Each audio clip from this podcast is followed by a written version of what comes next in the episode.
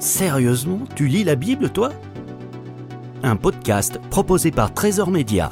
Bonjour Samuel Bonjour Hélène. Vous êtes un médecin très engagé sur le terrain, bien qu'aujourd'hui à la retraite, mais comme le dit le titre de ce podcast, il paraît que vous aussi vous lisez la Bible. Alors pouvez-vous me dire depuis combien de temps vous la lisez et qui vous l'a fait connaître? Eh bien, je lis ma Bible depuis plus de 60 ans. Depuis le jour où j'ai accepté de suivre Jésus-Christ et de lui consacrer ma vie.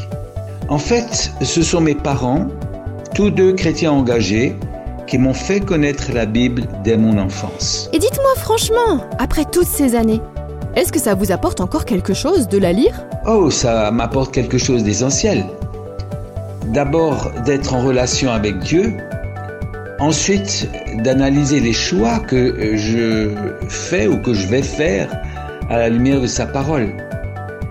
Et puis, euh, lire la Bible stimule ma foi et m'apporte toujours beaucoup, beaucoup de joie. La Bible contient 66 livres. Vous qui l'avez déjà lu plusieurs fois en entier, pouvez-vous me dire par quel livre commencer?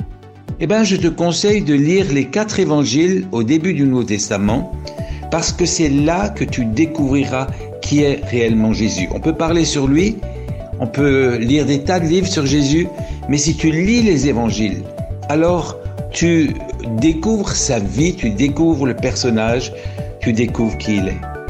Et puis, je te conseille aussi de lire un psaume tous les jours, parce que c'est en le faisant que tu trouveras la paix, et notamment dans les moments difficiles. Merci Samuel Retrouvez gratuitement tous nos podcasts sur trésorsonore.com.